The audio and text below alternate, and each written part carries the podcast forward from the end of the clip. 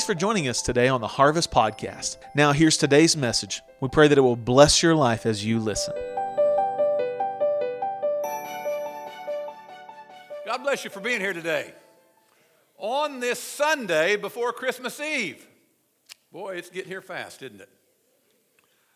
And you know, speaking of Christmas, Starla, my wife, and I, we really, we really, really love Christmas.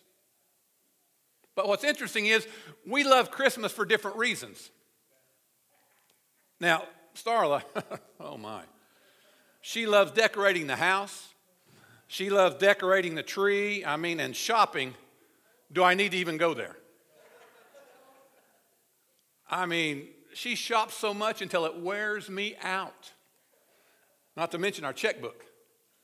Whew.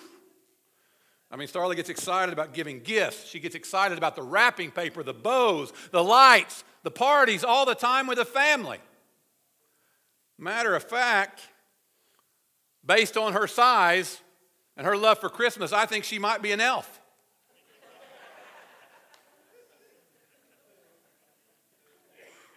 Could be. Could be.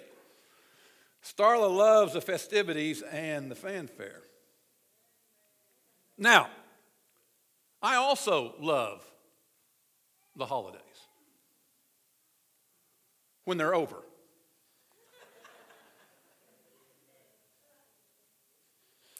Yes, I admit it. I admit it. I can give Scrooge, the Grinch, and even Mr. Potter a run for their money. Although, I have to say that I do seem to be popular at Christmas time because I see relatives that I haven't seen since the last Christmas. They show up. And I guess that's because there are three stages to a man's life. First stage, he believes in Santa Claus. Second stage, he doesn't believe in Santa Claus. And sadly, the third stage, he is Santa Claus.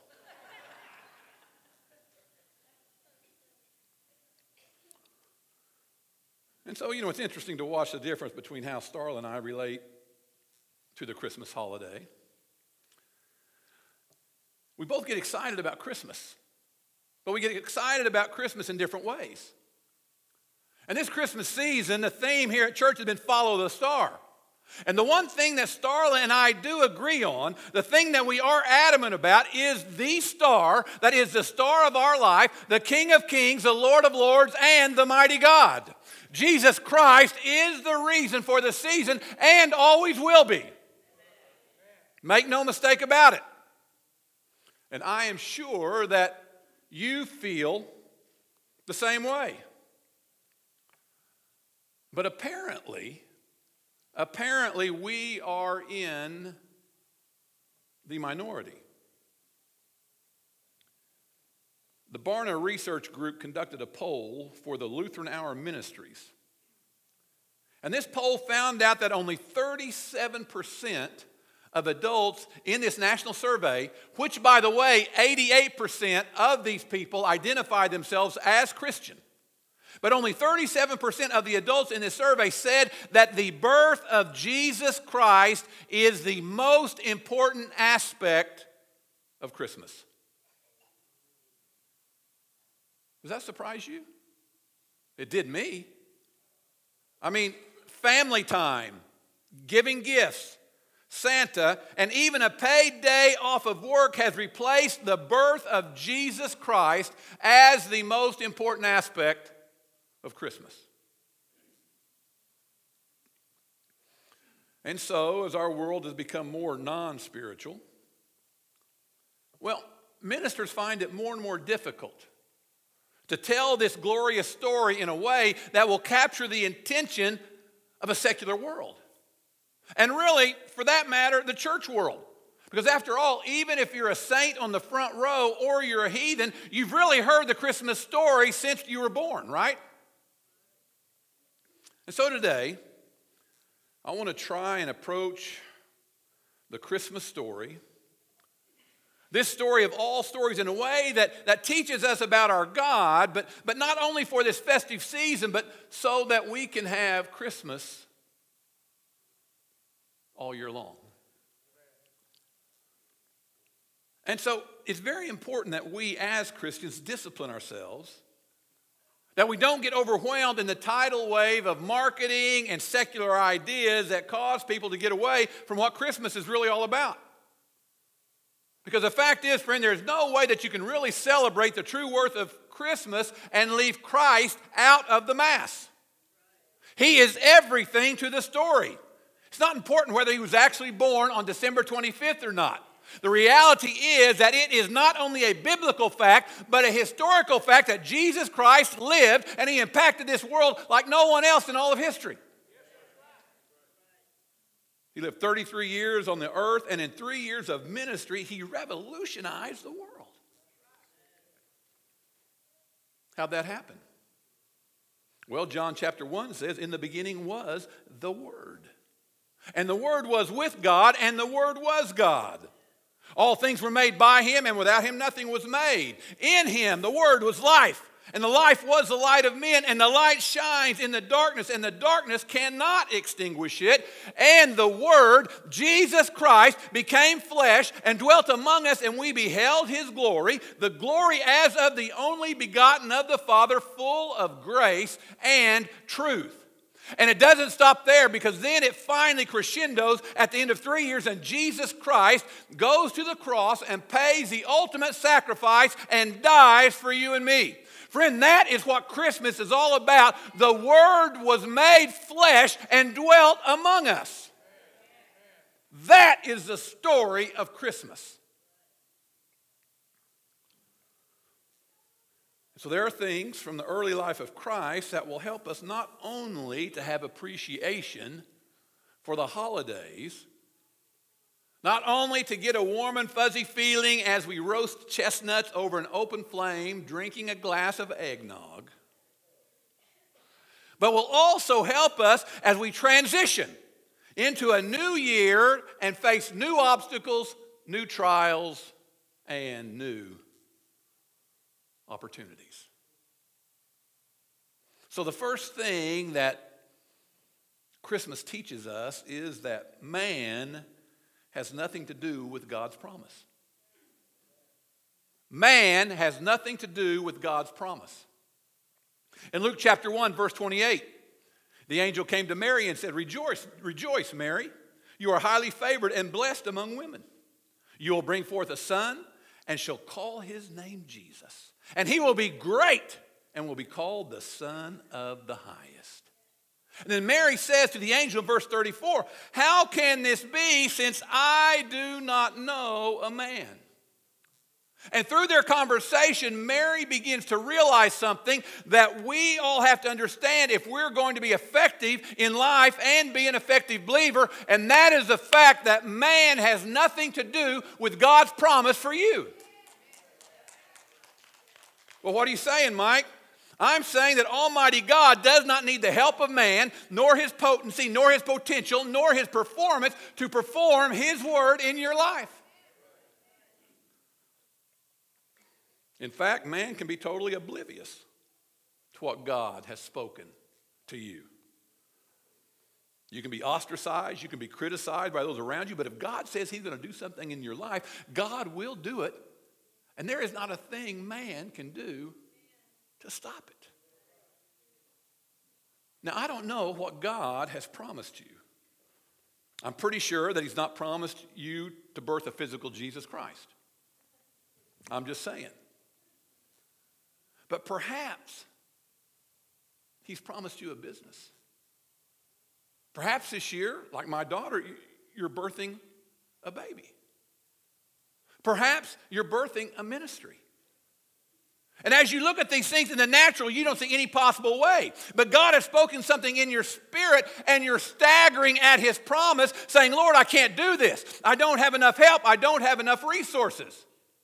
Well, friend, I want you to know that God wants you to know and understand that in 2017, just like in nine months BC, man has nothing to do with God's promise.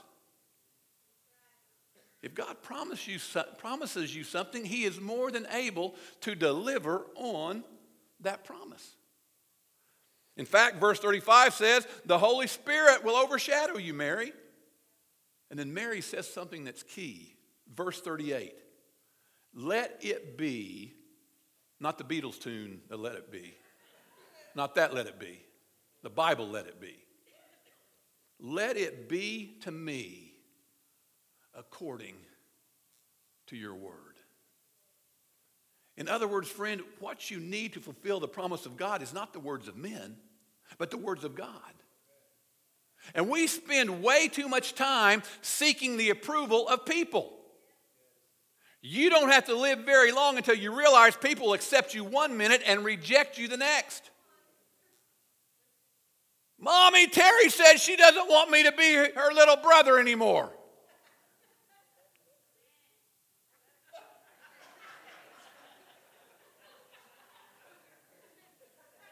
I can remember it like it was yesterday. No, I think you were 18 at the time. That's when it was. 18. But friend, if you build your dream on the opinions of people, on the opinions of people, that dream will crumble around your feet because people are so fickle they will change on you in a New York second. And because of that, our anthem needs to be My hope is built on nothing less than Jesus' blood and his righteousness. I dare not trust the sweetest frame, but wholly lean on Jesus' name.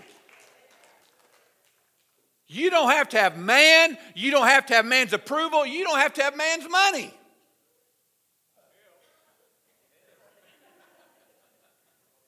Calm down now, big boy. Let's not go crazy. Think I've gone off the deep end now. Because what do we think? We think it's man's money that opens the door. But, folks, the fact is, if God said it, you don't have to be able to afford it. It's God's problem. And the angel summed it up when he was talking to Mary in verse 30, 37 when he said, For with God nothing will be impossible. So that means people don't have to embrace you, people don't have to support you, you don't have to have man's approval. In fact, you may have man's anti approval. You may be the center of man's criticism. Think about it. Everyone was gossiping about Mary. Her fiance was even trying to put her away. But no one can stop what God has blessed, and you need to stand your ground and be confident that just like Philippians 1 says, He who has begun a good work in you will complete it until the day of Jesus Christ. We need to stop being, trying to be so politically correct and trying to make everyone love us. I don't know what you're believing God to do in your life. But on this Sunday before Christmas Eve, man has nothing to do with God's promise. And so I dare you to allow his promise to kick you in the gut and then be tenacious enough to hold on to your dream. Don't abort that baby. It may be hard, it may be controversial, you may have pain, but if God started something in your life, don't give up just because you're facing a little opposition. Because if you will hold on to it, God will bring it to pass because man has nothing to do with God's promise. Second thing I want you to get out of the Christmas story is that great things are often born outside of the system. Great things are often born outside of man's plan. Luke chapter 2, verse 7 says, And Mary brought forth her, her firstborn son, wrapped him in swaddling clothes, and laid him in a manger. Why? Because there was no room for them at the end. In other words, there was no organized support system. There was no structure to accommodate what she was going to deliver. Well, friend, make no mistake about it. Every person that is sitting in this room, God wants to impregnate with destiny. But you need to understand that great things can often be born outside of man's way of doing things. I mean, sometimes a system will lock you out. Sometimes a system says off limits. It'll leave you out in the cold at a vulnerable moment. Have you ever gone outside in your underwear to get the newspaper and the door locks behind you?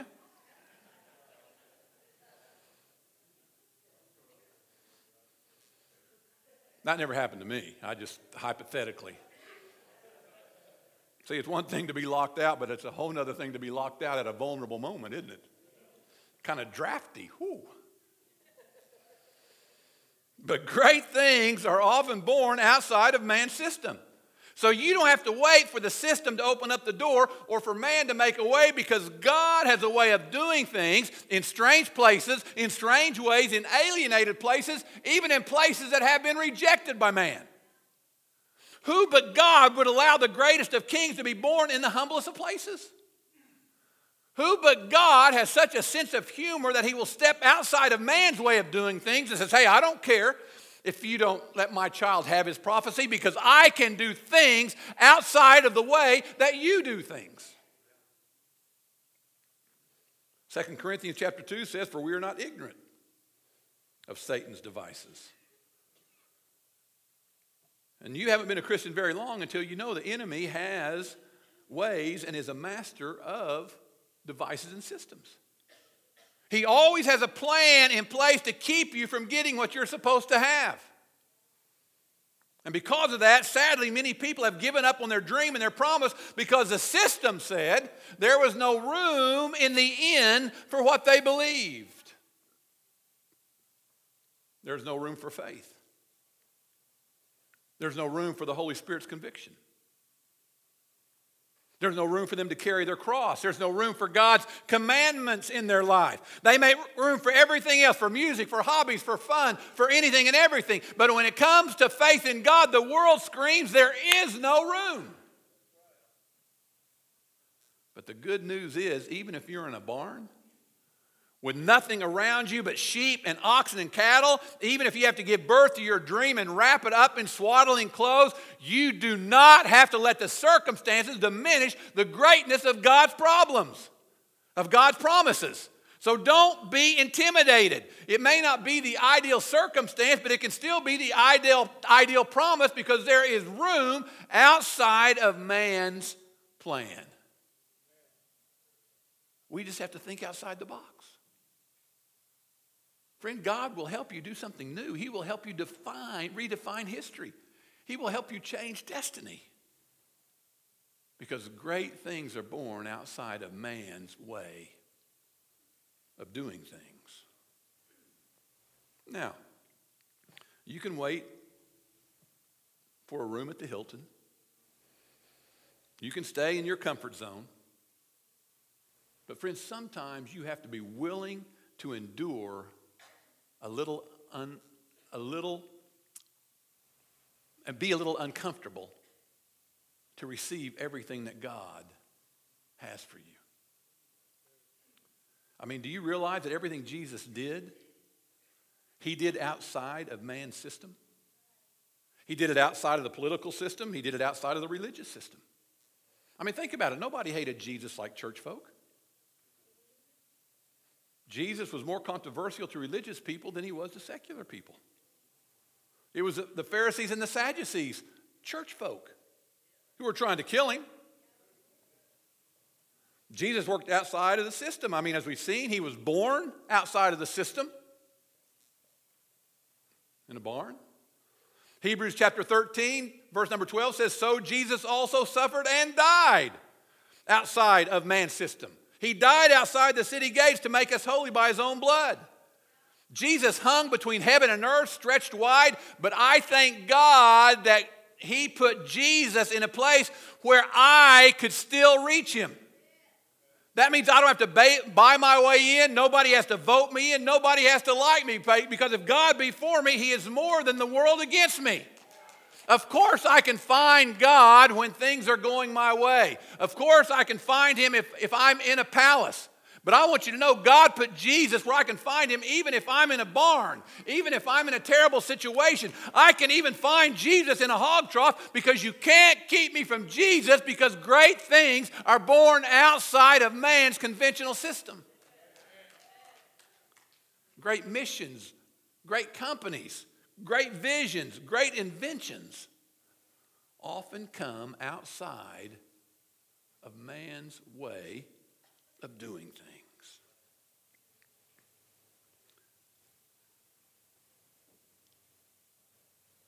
Idea number three is everyone who follows you ain't for you.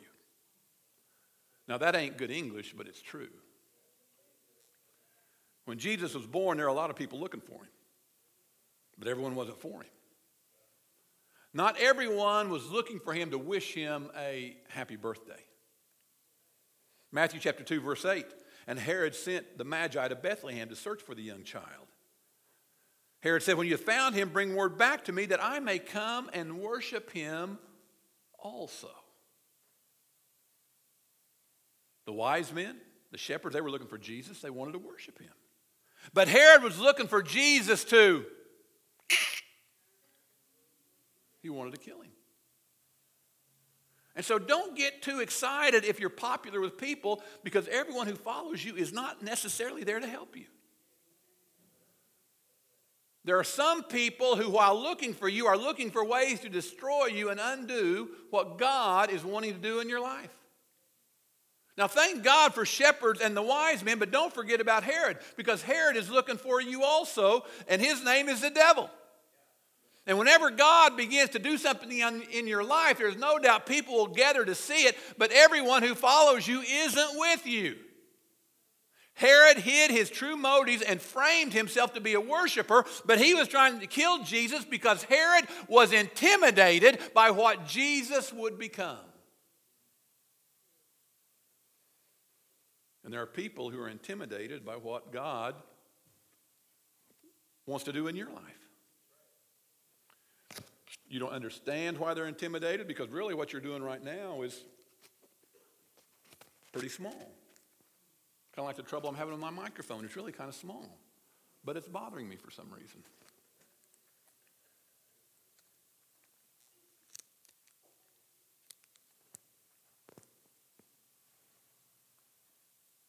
That's better. You don't understand the intimidation. Because what you're trying to do now, what God's called you, really isn't that big. But you see, Satan knows that small things turn into great things. When my dad came to this church in 1969, they had been without a pastor for a while, things were tough. Where you're sitting right now was a vacant lot that was for sale, that was mortgaged. The annex next door was mortgaged to the hilt. And the church treasurer wrote letters to the people, to the members, asking them to prepay their tithe so they could make the mortgage payment. When we came, it was in August, it was hot and sweaty. None of the air conditioners worked. Try getting people to come to church now with no air conditioning in August. Good luck. The church didn't have the money to fix the air conditioners. The offering on that first Sunday wasn't big enough to even make the payment that was owed on the piano. The piano even had a mortgage on it. We had just come back from living in Hawaii. Yes, that Hawaii. And I wasn't here very long until Terry and I realized we weren't in paradise anymore, Toto. Well, Satan told my dad, Dan, you're never going to get anywhere. You're never going to be anything. Man, you've bit off more than you can chew. And so there was so much warfare when there was really so little to work with. But you see, Dan knew then what through history we know now. The devil wasn't fighting over where this church was, he was fighting over where this church was going. And God had prophesied to Dan that through suffering, He had prophesied that through hard times, something great was going to happen at 40th, 40th and South Penn. So, friend, if you are right with God, there's no way you'd be going through what you're going through if something great wasn't going to happen in your life. There's no way you'd be facing the opposition that you're facing now if God wasn't going to make a way for something incredible in your life. Listen, I hate to tell you this, but not everyone who smiles at you is your friend. But I also want you to know that man has nothing to do with God's promise for your life, and you don't have to be boxed in by man's system.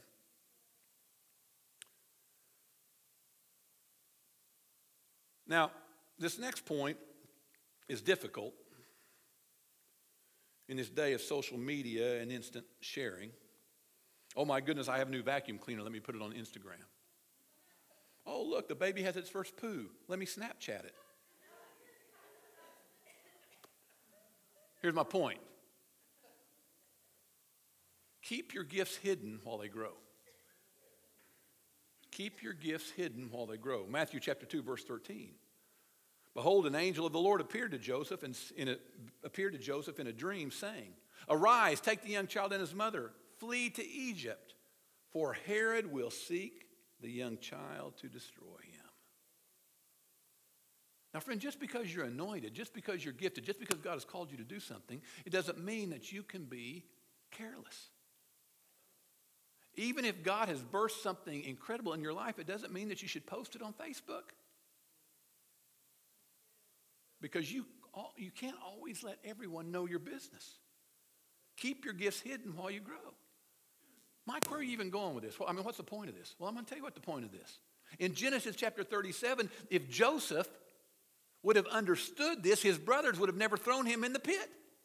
He would have never been in Potiphar's house and he would have never gone to prison. Joseph's mistake was that he exposed his dream too soon. Because you have to remember, not everyone who follows you is for you, so you might just be laughing and talking with people that really might like to kill you. You could be sharing your prophecy with people who are jealous. See, the mother of Moses understood this. For when Moses was a baby, Exodus chapter 2 says that she hid him for three months until he could no longer be hidden. You see, there are some things that are growing inside of you that you shouldn't just share with anyone.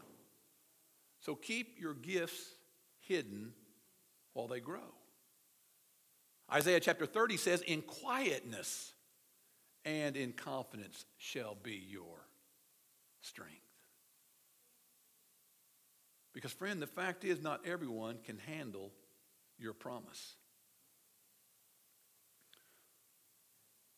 People may talk about you, they might laugh, you might even look for a while, like, like a fool for a while. But I want you to know weeping only endures for the night. But it is joy, joy, joy that comes in the morning. What that means is it may not be time yet, so you just have to hang on until morning comes. But at the breaking of day, God is going to show up strong in your life, and the last will be first, and the humble will be exalted. So, friend, don't give up, don't give in, and God's promise for you will come to pass, and there won't be any doubt that it was Almighty God who brought you through.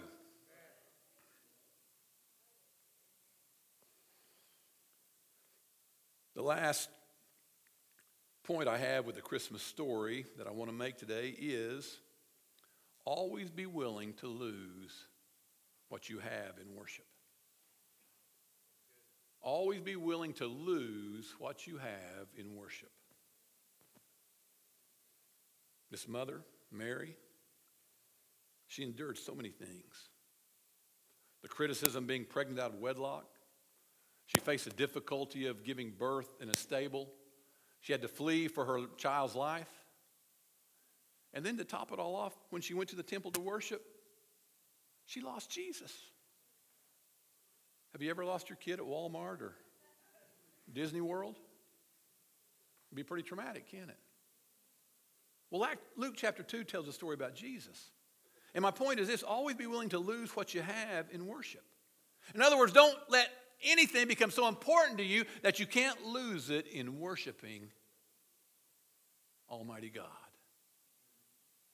Now, Mary had to be a good mother because God wouldn't have entrusted her with Christ if she wasn't.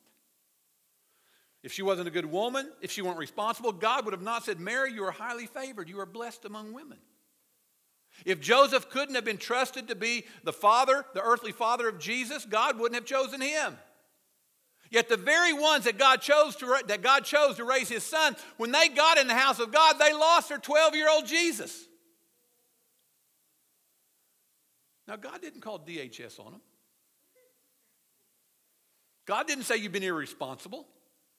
God didn't say you should have been watching him closer. There was no rebuke at all. Because when Mary got in the presence of God, she lost herself in worship.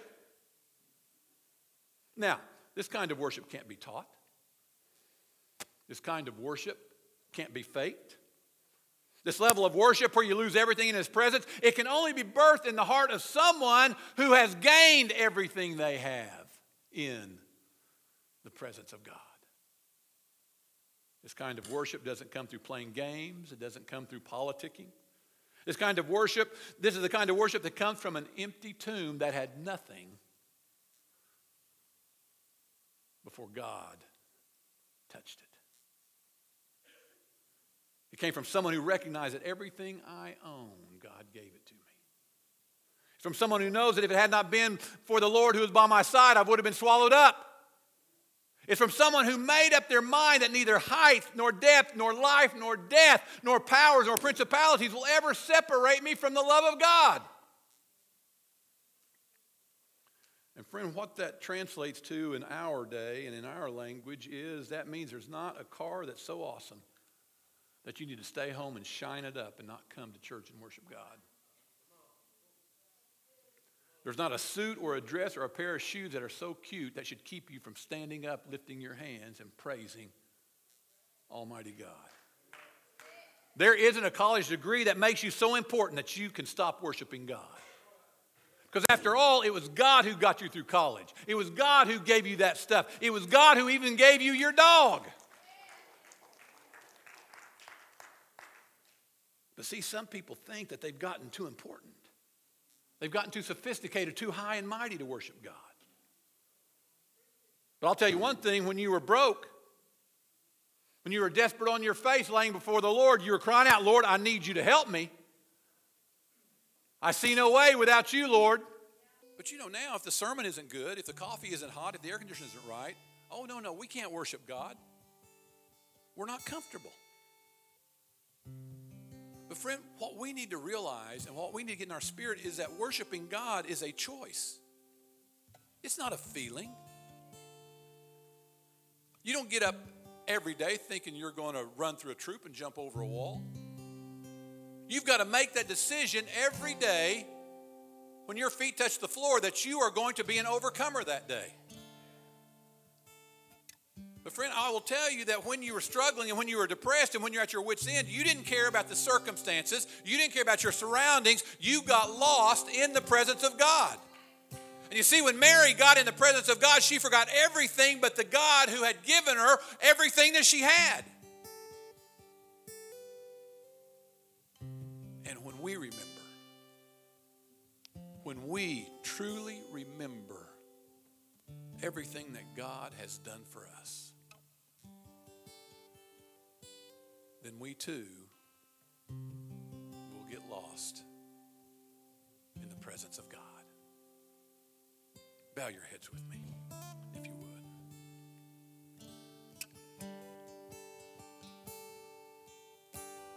Think of what Mary had to endure.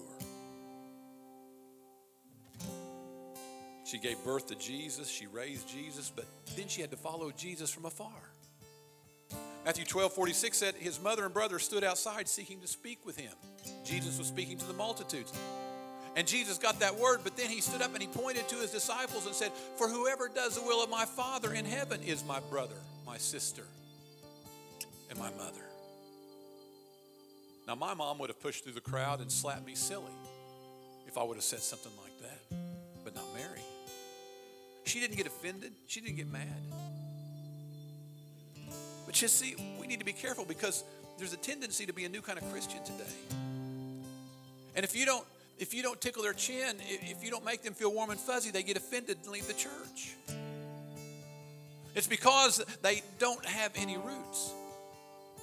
But you see, Mary had put down roots in the promises that God had given her.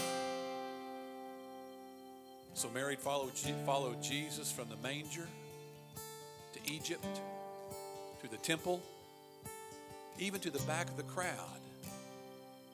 Mary followed Jesus all the way to Calvary's hill.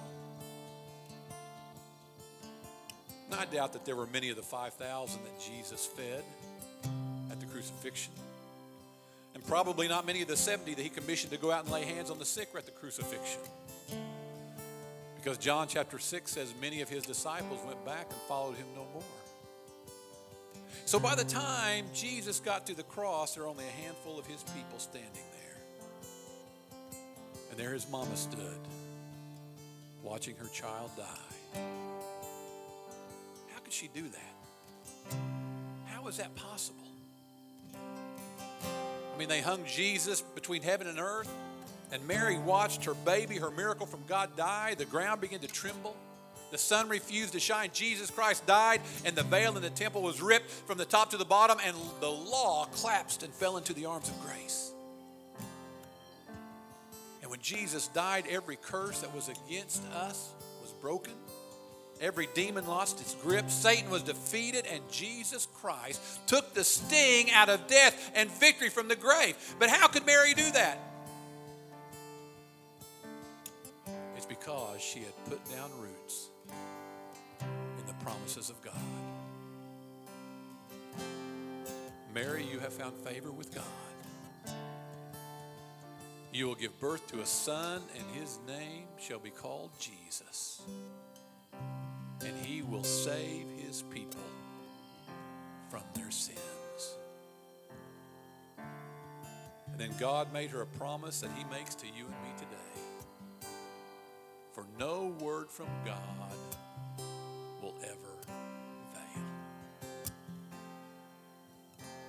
I never get tired of the Christmas story.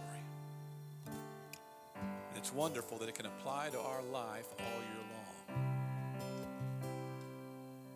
But just like Mary and Joseph lost sight of Jesus in the temple, perhaps you have lost sight of Jesus in your life. And so maybe today you need to reestablish roots with the Christmas story. Not just that a Savior was born, but that a Savior was born to save you from your sins. So, with your heads bowed and your eyes closed, if you need Jesus Christ to come into your heart, you need to be born again today. Would you raise your hand? There are things in your life that you know are not pleasing to Him.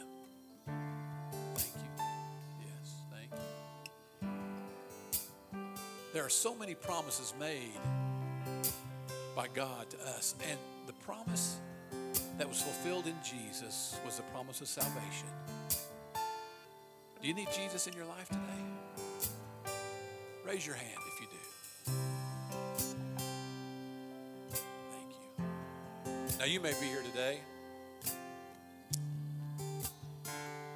and you have had the promise of God in your life. God had birthed something in you and you're expectant with it you're excited about it. But the passage of time, the cares of this life has caused that promise to fade in your heart. And today, and today, you need to be reminded that no word from God will ever fail. If you need a promise from God to be revived in your raise your hand during this Christmas season? Thank you You know there are things that God has spoken to you and promised you. But because of trials, tribulations, hardships, they haven't come to pass. But today, you want to rekindle that flame. Are there any others?